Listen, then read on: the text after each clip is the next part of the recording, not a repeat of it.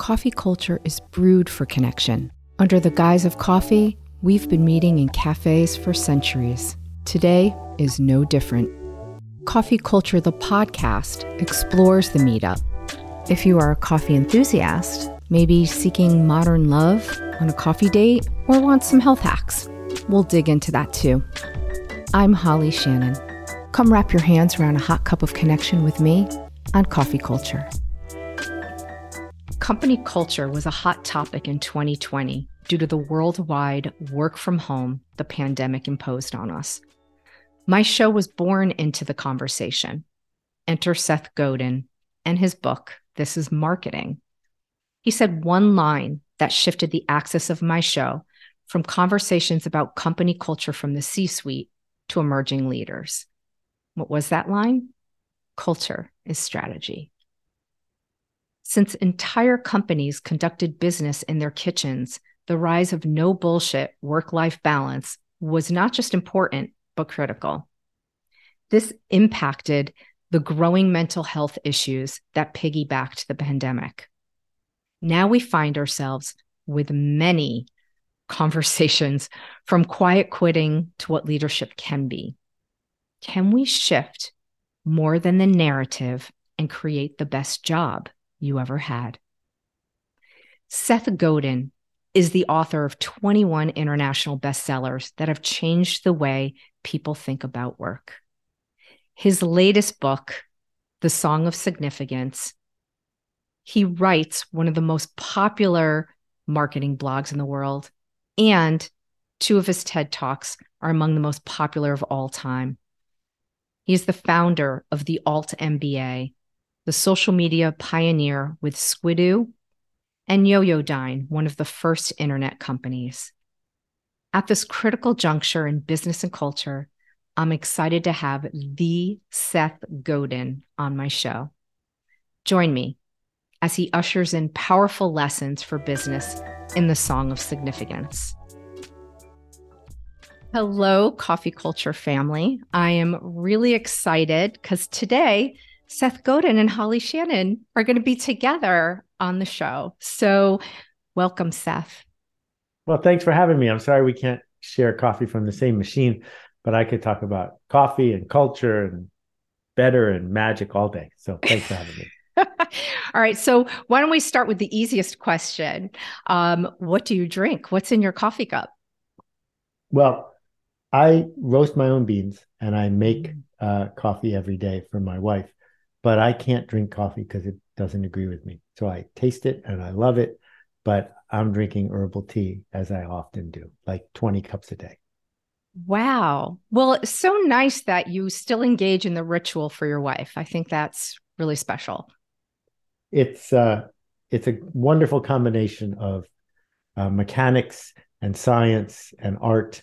And the way you're supposed to do it is measure everything, and I measure nothing. So who knows? But she still drinks the coffee every day, so I guess it's good. yeah, I mean, she was she went off it for a little while, but then guests to our house kept reminding me how good my coffee was. So now she's back on. So who knows? Excellent. Well, I want to dive into your new book. I'm very excited to share the Song of Significance with everybody.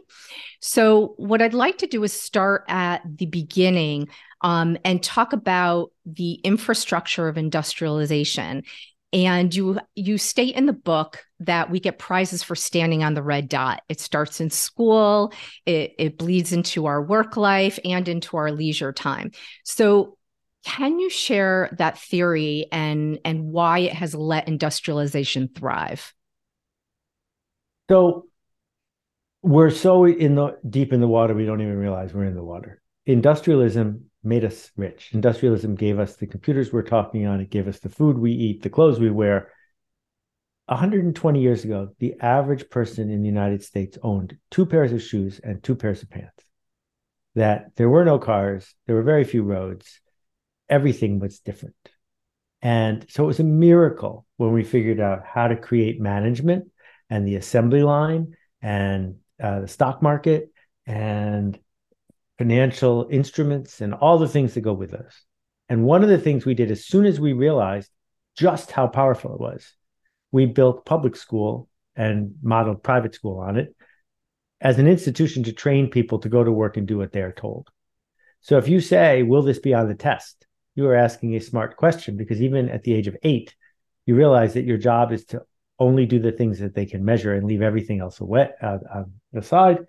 And if you mess up, they quote, fail you, hold you back a year, reprocess you, and then spit you out, which sounds a lot like a factory to me because it is.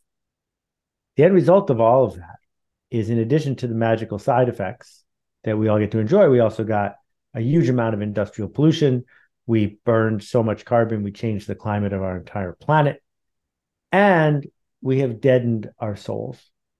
At the same time, we spend more money on self storage units than we spent at the biggest year ever at Hollywood. Um, it's this weird situation.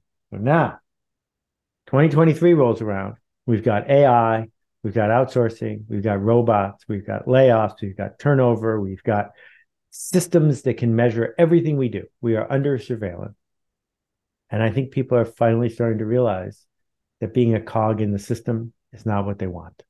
And so my book is a rant and a plea, shining a light on the fact that there is an opportunity to sing a different song, the song of significance, and build a job that we're thrilled to be part of. So, if the song of significance is um, work that matters, um, work that cannot be automated, mechanized, or outsourced, as you said. Um, would the onset maybe of AI in a growing freelance economy, could this be an opportunity to make way for significant work? It's a huge opportunity. You know, when the steam shovel came along, you and I didn't speak up on behalf of the ditch diggers because we weren't ditch diggers. And the fact that they couldn't dig ditches anymore wasn't our problem. But amazingly, the people who used to dig ditches after some dislocation found something better to do. And my argument about the end of mediocrity is that any average job that can be done by a computer will be done faster and cheaper than you do it. And what are you going to do instead? Well, the only thing you can do is a job a computer can't. And that doesn't have to be a fancy job with a fancy title. It can be a barista who's going beyond pressing the button on their slayer and beyond handing over a cup and collecting the money and actually making you feel like it was worth going out of your way to walk into that coffee shop instead of using your AeroPress at home. And that human connection is available for nurses, it's available for doctors, it's available for baristas, it's available for people who write books and podcasters and everyone in between. But we have been seduced into walking away from it. I feel that so much. I feel uh, such a degradation of customer service because everybody is so focused on the machine that they're taking your order from and asking for a tip and giving you a survey as you leave in your email. How was the service? And uh, can we give you a survey for our survey? Like it's never ending, but there's yep. really absolutely no connection happening whatsoever. Right. So here's something I do for fun. I don't know why. Thank you, old man, I guess. When I get those surveys from companies that should know better, the ones that are three or four pages long, on the last page it says anything else we should know. And I said, Well, yeah, there's plenty, but you don't care. And if you did care, you would call me. Here's my phone number. And I have done that 50 times and no one has ever called me. Wow. That's because it's not anyone's job to care. It's it's it's sad to me that empathy and hospitality and customer service are basically in the toilet at this moment. And I actually think that COVID perpetuated it, in my opinion.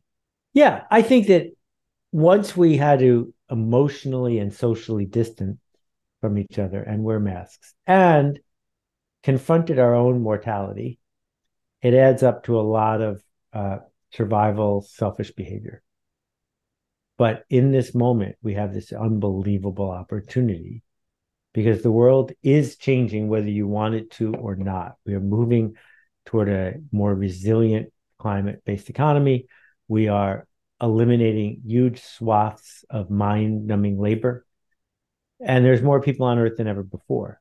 We've invest, invented 8 billion jobs since I was born. Where did those jobs come from? right? And we're going to invent some more jobs. So maybe you could invent some jobs, or maybe you could invent a job for yourself where you add actual value in a way that you would be missed if you were gone. That's beautifully said, actually. um, in your chapter, a compass before we draw a map, you posit that what each revolution has in common is that it is inconvenient and that revolutions happen on the edges and whatever it interacts with, it changes. So, Seth, can an established and industrialized company salvage their culture and create a revolution that brings that rare form of connection that comes from significant work? And to that point, uh, you did mention Microsoft. Does it exemplify this? Yeah, I was about to to rant about Microsoft, so thank you for teeing that up. Uh, it's my job. Steve Ballmer did everything he could to destroy that company, and uh, he single handedly created an organization that missed five of the five most important revolutions in technology of the last 15 years. And he created a culture where the people who cared probably were thinking about leaving if they already didn't. And his successor, uh, Satya Nadella, showed up and said, We're famous, we're big, and the marketplace isn't going to wait for us anymore. Everyone's talking about other big tech companies, but not us anymore. What would happen if instead of measuring keystrokes, instead of challenging programmers to do one more line of code per day, we created the kind of place where people could do something that wasn't in the manual. And you don't have to like Chat GPT. You don't have to like the new Bing, but you can look at what they did at a time when everyone said Google was insurmountable at how they did it. If you look at how Facebook has squandered tens of billions of dollars and has had to lay off an enormous number of people they didn't even know what they did for a living because they were just shoveling coal into their machine. And you compare that to Microsoft's careful nurturing of a thing like LinkedIn, which most people don't even know they own. You know, there is a way for a giant corporation to do this, but it also works for small institutions, right? If you think about uh, the king of hospitality, Danny Meyer, and how Shake Shack showed up. And anytime a Shake Shack goes near a McDonald's, Shake Shack wins, hands down. If you think about what is it like for uh, a doctor who has an office with four people in it to go up against the Kaiser Permanente? How is it that even though it's less convenient and possibly more expensive, you can't get in? Well, because sooner or later, humans, when given a choice, will make a choice. And what we really want is not to just feed the cycle of technology and profit, but maybe just do work we're proud of instead. I personally go out of my way to find all the little entrepreneurial businesses. Uh, I don't want to feed the machine either.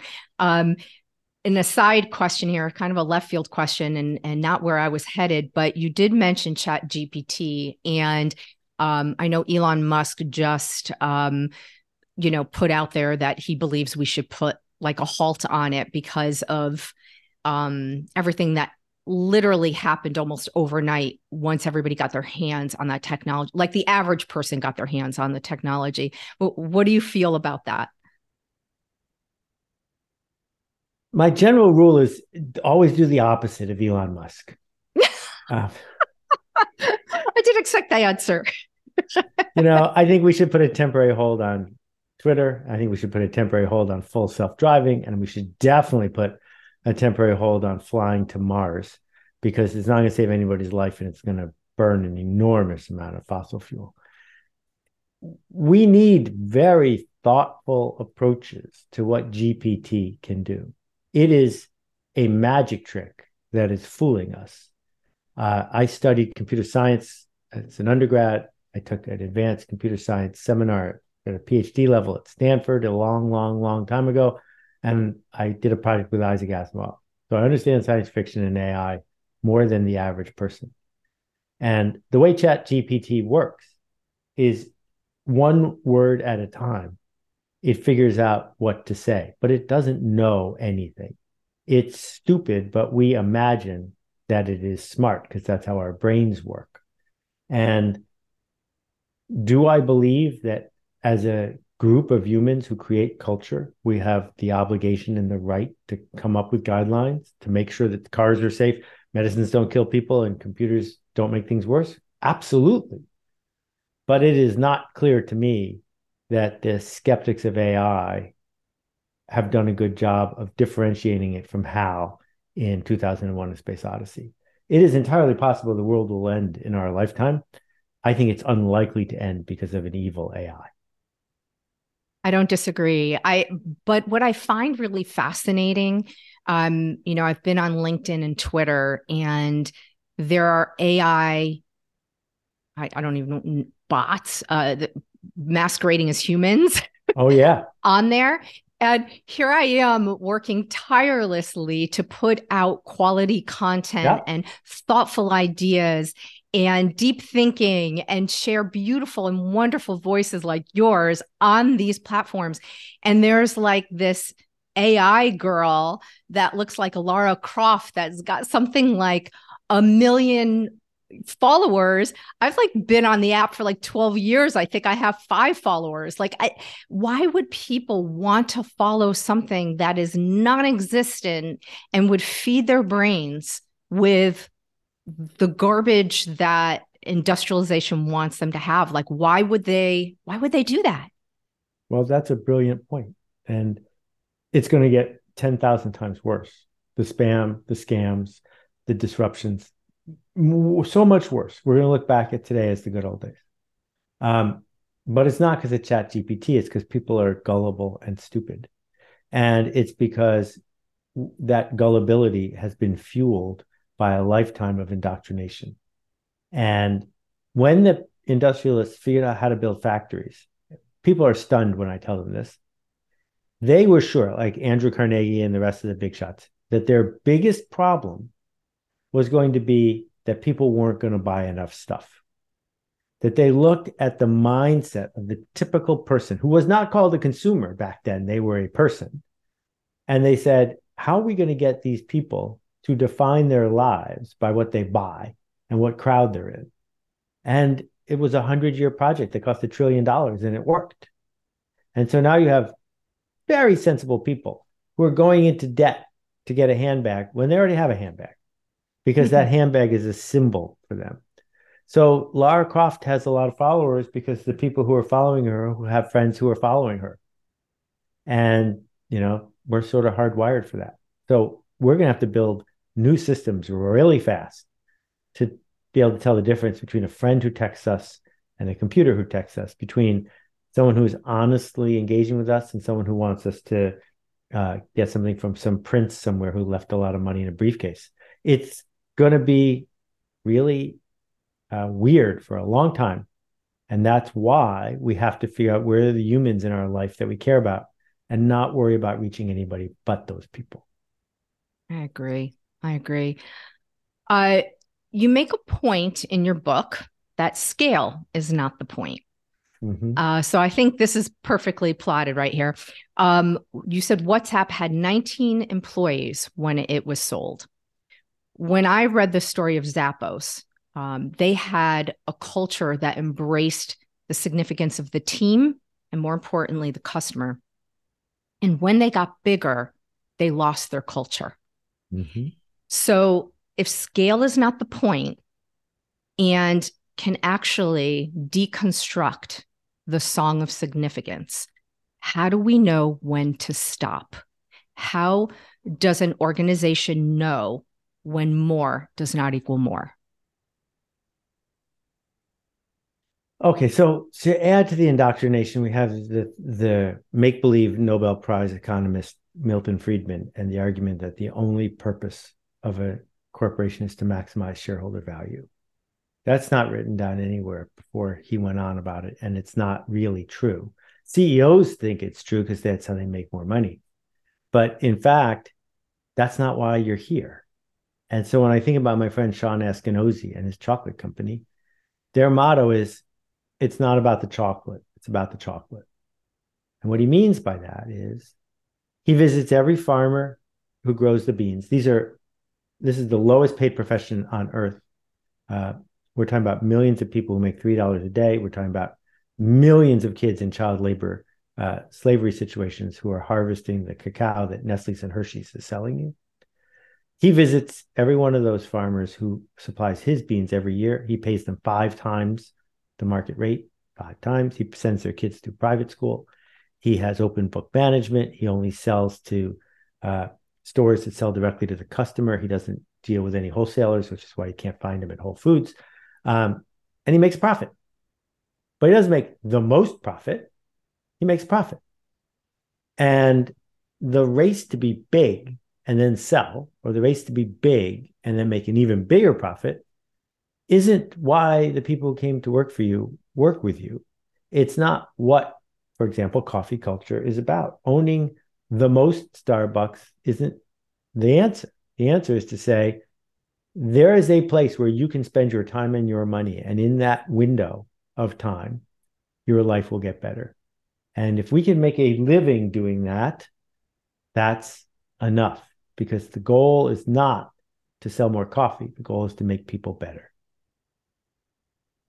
I really love that. I, I wonder if um, if more businesses um, thought to be to build in public and to um, let everybody see what's happening if transparency would keep it in check i don't know well these are great questions holly um, you know transparency is a weird thing because if you get enough transparency the photons overwhelm us and we stop paying attention to that too so we've gone from one page of disclaimers when we get some drugs to 40 pages of disclaimers and we still don't know what the side effects are yeah, right. because there's transparency, but they didn't say, and Seth, if you take this, you will get a headache that will last for four days. Because that's what I need to hear. But they don't have an obligation to talk directly to me. And when we think about companies that make things better when they get bigger, it sometimes happens, but it takes guts to be the CEO who says, now we're going to pause. And that happens sometimes. It doesn't happen a lot, but it happens sometimes. If we look at uh, a musician or a director who has maintained a reputation for decades, it's because they didn't sell out and do the easy thing of making five sequels, right? Mm-hmm. And those people, if you talk to them when they're 80 years old, probably had a better life than the person who just kept churning out crap. Hey, coffee lovers, I have two quick announcements. I am opening a YouTube channel at Holly Shannon, and I'm going to have all of coffee culture on there. So you can capture the little shorts for five minutes here and there, or you can capture the full length interviews. Also, my book, Zero to Podcast, is on Amazon and it's on my website. And it is the how to guide to start your podcast really fast and get your voice and ideas on iTunes and Spotify, like I did makes a great holiday gift for you, perhaps a graduation present, or maybe it's your New Year's resolution. Both links are in the show notes. And now back to our show, Coffee Culture. You stated when we sing the song together, significance is a, is a choice. And you discussed a carpet business called Interface that led by example and created the best jobs that they ever had. Would you like to share that story? So I don't know about you, but I could never imagine working on the factory floor of a company that made carpet. It's dirty, it's hot, it's smelly, it's dangerous. You're taking petroleum from the ground, turning it into things like nylon, backing it with hot kind of rubber backing, churning it out by the millions. And that was the business that Ray Anderson built. And um, in the 70s, they did fine. They were growing. And then he read a book by Paul Hawken, Paul's first book about the climate. And he had an epiphany. And he called a meeting of his 12 most senior people. And he walked in and he said, Look, we are destroying the only planet we have, not just in general, but specifically us. That's what we do for a living. And he said, I want to build this company into the first fully sustainable, resilient floor covering company. I want this company to make things better than we found them. And he said, I don't know how to do it. And I'm not sure how long it will take. Here's a piece of paper. We will be sustainable by blank. And he said, You figure out how to get it done. You fill in the blank. And then he left the room. Hmm. And his job was to create the conditions for these people to do this impossible thing. Now, it's interesting to note that along the way, they made more money, generated more shareholder value, and made a better product for more clients than they would have if they hadn't done it. It's worth noting that at the beginning of the century, by the year 2000, they were well on their way to being climate neutral. And now they actually sequester and remove more carbon from the atmosphere than they create. But the punchline of the story is in the movie that I saw that had interviews with all these people. 20 years, 30 years, 40 years later, even the ones who don't work there anymore say that was the best job I ever had. And they don't say that was the best job I ever had because they got paid a lot or because they didn't have to work very many hours. They say it because they got more done than they thought they could, because they were treated with respect and they did something that mattered. And if you can do it at a carpet company and you can do it when you're a barista, I'm not sure which job you can't do it in. That makes perfect sense, actually. Um, I'd like to bookend that question um, because you brought up um, carbon and emissions. So, if cultivating significance breeds leaders that work together to create the very best work, can you share the story behind the design of the Carbon Almanac and how it taps into the song of increase? Um, and if you also want to share what that project was about, I would love for that because I know on your podcast, Akimbo, that I consume all the time, um, it is your baby. So I, I want to give it pride of place here. Well, thank you. Um, it changed my life, and I can talk about it quite a bit. Um, about two years ago, I realized that I wasn't talking about climate change on my blog that much. I wrote my first post about it 18 years ago. And the reason I wasn't talking about it that much is because I felt stupid. I felt underinformed. I felt manipulated. And I thought, well, if I feel that way, I bet other people do too. So I organized, I did not write, but I organized a project with 300 people in 40 countries. We've since grown to 1,900 people in 90 countries. That all volunteers, including me, came together and built a 97,000 word, 300 page, footnoted, fact checked, illustrated, uh, copy edited almanac of what's going on in the climate. And I learned so much from this project and met some really extraordinary people online. But one of the things that I learned is that extraordinary work is possible if the right people choose to do it with each other, if there's enrollment in the journey. And the second thing, which we talk about, which I talk about in the Song of Significance, is page 19 thinking. And page 19 thinking is a concept that we came up with, me and three or four other people inside uh, the group. And we said, look, the almanac's going to have page 19. We know that. There's an 18, there's a 20, there's going to be a 19. We also know that there's not one person in this room who has ever written that page before, nor is there anybody here who knows how to do the typesetting and writing and copy editing and all the other tasks needed to get page 19 done. And yet, there's going to be a page 19. So, how are we going to get that done? And the answer is page 19 thinking, which is you don't have to finish the page, but you do have to start it. You do have to make it a little bit better. You have to be able to say to the group, I made this. And there's a difference between criticizing the work and criticizing the worker. We had enormously high standards. That's why there are no significant errors in the book. We criticized the work all the time, but we weren't criticizing the person who made the work. And this feeling that human beings get, the liminal space from here to there, to be on this journey of creation, that's what Jacqueline Freeman calls the song of significant, uh, song of increase. The song of increase is that leap, that feeling that we're headed into the void. And she got it from the bees she works with as a beekeeper. Um, but we're not bees, we're humans. And so I took that original concept of the song of increase and expanded it into what I want to talk about when we think about work, which is we need to make a living, but we also need to make a life. So I love the page 19 theory. And what I find very interesting is that um, you is bringing clarity between the criticizing of the person or the content. And I think um, people are take things personally and are on the defense because it's been drilled into us uh, mm-hmm. uh, through industrialization, uh, through school, and so forth. But like you were saying, like you knew nothing about what you were building.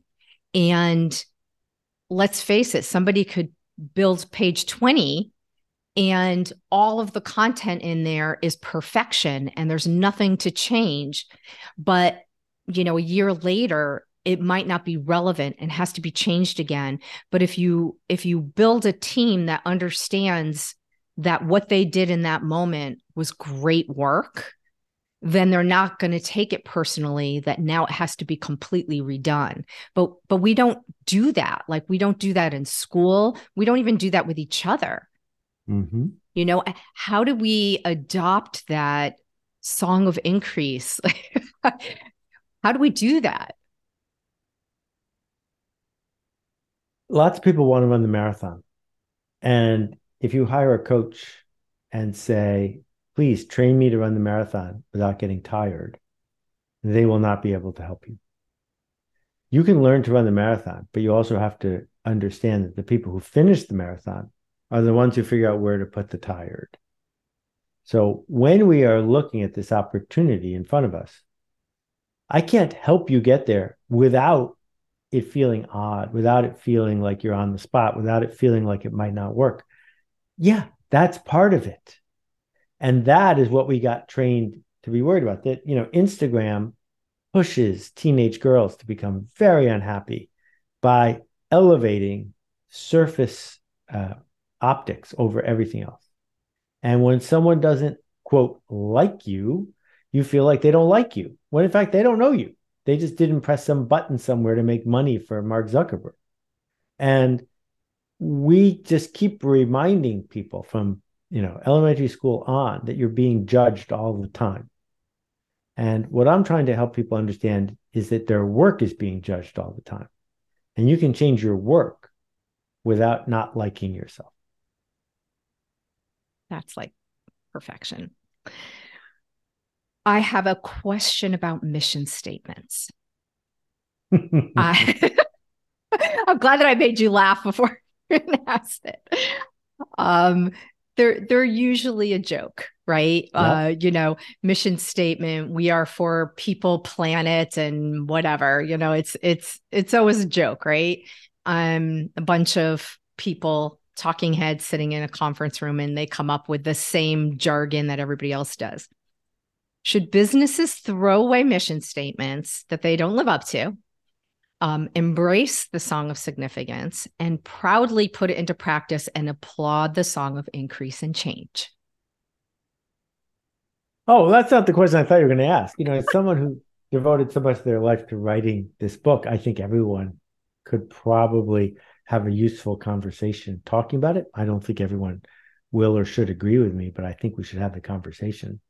But the mission statement thing has fascinated me for a long time because we need to, before we do anything at work, figure out what it's for, right? And mostly what a mission statement is for is to make the people on the committee feel glad that they were on the committee and to deflect certain kinds of criticism from the institution. Carnegie Hall's mission statement is written in 5,000 point type on the outside of their building in New York City, and it's meaningless. What makes a, a mission statement meaningful is does it help everyone in the institution make a decision? If it is not going to help you make a decision, it has no purpose. But if you make a decision based on the mission statement, right? The postal service through hail and snow and blah, blah, blah. Well, yeah, that means if you're a mail person, you've got to deliver the mail even if it's raining out. Mm-hmm. You don't get to stay home. That's the mission statement. So at the beginning, Federal Express had two elements to their mission statement. One, when it absolutely positively has to be there overnight. And as a result, for example, a driver, a driver at Federal Express used their credit card to charter a helicopter to get over a snowed out mountain pass to deliver one package because that's what they're supposed to do. They don't do that anymore. And the second thing that FedEx used to do is answer the phone on the first ring. And they made it very clear that they weren't the post office. And if you're somebody who's paying 20 bucks for a package instead of 14 cents to mail something, we're going to answer the phone on the first ring. They don't do that anymore either. Nobody because does. now they're, well, that's actually not true. There are plenty of institutions that still do because they have decided that that is a cheap way to stand for something. And so, what we need to do if we want people to be significant is give them the chance to make a decision. Because if you're not making a decision at work, then you're just a cog on the assembly line. And we've got to figure out which decisions can we give other people the privilege to make and still live with whatever they choose in that moment. We can always decide tomorrow that we have to do something different based on that. But we've tended to reserve decisions to just a few people. And every chance companies get to have frontline workers not make a decision, for example, at McDonald's, they don't get to decide how long to cook the french fries. Press the red button, it starts cooking. When it's done, it comes out.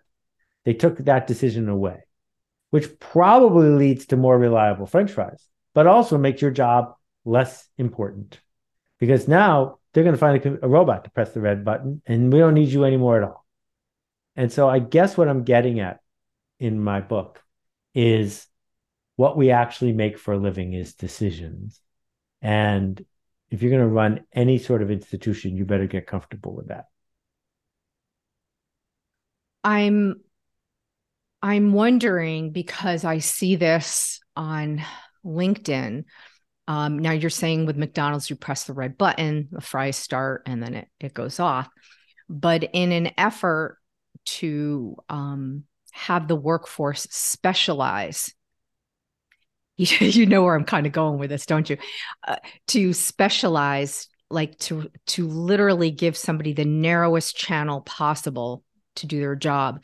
What i see on linkedin all day long is the person that announces i got a new job and i'm so excited to work at this forward thinking company with these great humans doing this wonderful job. And you know they they use all of the catchphrases and acronyms and whatever else. And it's their you know entrance speech you know so excited. And literally three months later the same identical post is up saying um, with regret i'm leaving mm-hmm. this job. Um, great things on the horizon you know stay stay with me. It's been such a pleasure to work with these amazing humans for this great company blah blah blah blah blah. The entrance and exit speech are identical. What is your take on that well controversially in the book i say that turnover is a good thing mm-hmm not the turnover of the brutality of Amazon or Twitter, where you're racing as fast as you can to be a cog in a machine, but the the turnover of I want to go this way and they want to go over there. Because the industrial mindset is doesn't matter if you want to eat, come with us. That's the only option you have. But if you want people to be engaged in where you're going, they need to be enrolled in the journey. And one of the challenges I think you're talking about is at many institutions, the people who are doing the hiring and the people who are doing the working are different. And so if a good hiring professional seduces you to enroll in one thing and you get to work and it's a different thing, well, then I think everyone owes it to everyone else to just move on. But being really clear about what things are like around here is the key. So at the beginning of the almanac, again, it was all volunteer, easy in, easy out. I worked full time. A lot of people, most people didn't. The first month, a whole bunch of people came and went, dozens and dozens and dozens of people. I was thrilled because it meant we stood for something, that we weren't willing to average it out to make everybody happy. We knew exactly what we were trying to do. And four people from a really well known company came sort of on a quasi volunteer assignment from their boss to to help us. And five days later, they were all gone hmm. because they wanted it to be way more corporate. They wanted way more reporting. They wanted way more hierarchy. Who's in charge of who? Who tells who what to do? And I was like, good luck to you, but that's not what we are. And that's not where we're going. So thank you for speaking up. I'm glad that this isn't going to get in the way of you feeding your family, but this isn't a good fit. So that kind of speaks to your line in the book that management is the race to the bottom, but developing leaders lets us climb to the top together. Right. In in the song of significance. Right. And you know, so as we wrap this up, some people are hearing this and saying, "Wow, I wish my company would do that for me." Or they're saying, "Well, I've been doing that all along, but no one will come with me." And what I'm arguing and the reason it's a book and not some piece of digital stuff is books are a really good thing to use to have a conversation. Let's talk about this. As Mahan Khalsa says, let's get real or let's not play. If you're not serious about these sorts of things, about diversity, about uh, overcoming caste systems and false proxies, then I don't want to work with you. I have enough talent to go somewhere else. Because if the people with a choice start going somewhere else, the system's going to change. I suspect that the song of significance is going to start a lot of revolutions. I hope it does because I've I've been studying uh, culture for a while now, and and started in the middle of the pandemic or when the pandemic just started, and the the degradation of the human experience is has been sad to watch um, and we need work life balance. I think the Song of Significance is the answer to that. I really do. I hope so. I'm doing my best, but people like you are making a very big difference. Thank so you. I appreciate your focus and your care and your time. And, you know, we only get tomorrow one time. Let's do it better than we are expecting. Thank you, Seth Godin, for all these mic drops. This is so wonderful. Um, obviously, all the links are going to be in the show notes. Uh, my last question for you is about a tour. Are you doing one? Well, here I am, and here you are. Um, you know, the, the idea of a book tour has transformed over the years. My first book came out in 1986. I wrote it with Chip Conley, and I did a book signing at a Barnes and Noble. And the day before, I did a serious sprain of my ankle playing ultimate frisbee but a deal's a deal. And I showed up on crutches and I'm sitting there behind the table and there's like, you know, 40 copies of the book. And someone walks up to the table, picks it up, looks at the front cover, looks at the back cover, puts it down and walks away. Like that's heartbreaking. That Godin's is heartbreaking. Godin's rule is if the author is anywhere nearby, if you get within 10 feet, you got to buy a copy of the book. Absolutely. Or at least hide it somewhere in the store but do not put it back on the table. No, that's that's horrible. So ever since then, uh, I've I've been hesitant to show up in bookstores. I don't fly anymore, so there isn't going to be a lot of me dancing around the planet. Um, but I will tell you one uh, conversation I had with uh, my former publisher. Uh, I used to give a lot of speeches around the world, and one particular week when a book was coming out was very busy, and I was in six airports in four days. And I sent them a note. I say, I was in six airports in four days, and I'm here to tell you that not one bookstore in one airport had my book. And he wrote back and he said, Don't worry. If you tell us which bookstores you'll be passing as you race through the airport, we'll make sure that there's a book there for you to notice. I was like, You don't understand. The point is the point. to try to trick the author into thinking the book is everywhere. I was just giving you a data point. So, all a long way of saying in the digital world, things are different. One of the things we're doing is if people buy five copies of the book, we're I'm giving them 25 copies of the pamphlet. So you can just hand them out like candy. Because the theory is you don't write a book to sell books. You don't write a book to cut down trees. You write a book to make a difference. And if I can use this moment in time to talk to people like you and elevate the conversation, it the whole thing is worth it. Well, thank you. That's a huge compliment. I thank you so, so much. And um, I'm sorry I won't be able to meet you in person to have you sign the book, but um, I do get it. It, it, and but I, I might want to point out that after you know 21 bestsellers i have a feeling that people will show up. It's a little bit different story now seth. We'll see. We'll see. Anyway thank you thank Holly. you. Keep making a ruckus. It matters. Thank you. I appreciate it very much so i just finished this interview with seth godin uh, with the song of significance and to quote seth value can only come from change from hum- humanity and that rare form of connection that comes from significance. It's the emotional labor of showing up because we care. Connection is what we all seek. In the Song of Significance, Seth Godin shares how companies can create the best job you ever had, and the key is through leadership. Seth shares that a team will rally around a project or a company if they know and feel they are connected to and part of the song.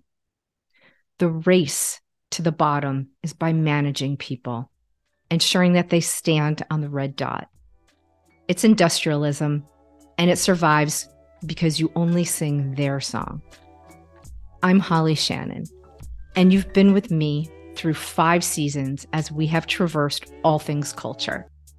Are you ready to start a revolution? Are you poised to be a leader and to take this blueprint to capitalize on connection instead of human capital? Thank you. That's a wrap on season five Coffee Culture. Thanks for being a part of it. Would you like to join the party, coffee lovers? I have two ways for you. Please go over to YouTube now and subscribe to at Holly Shannon, and there'll be all the videos of this podcast there as well. What's the second way you can do that? You can leave a review with your ideas in Apple Podcasts.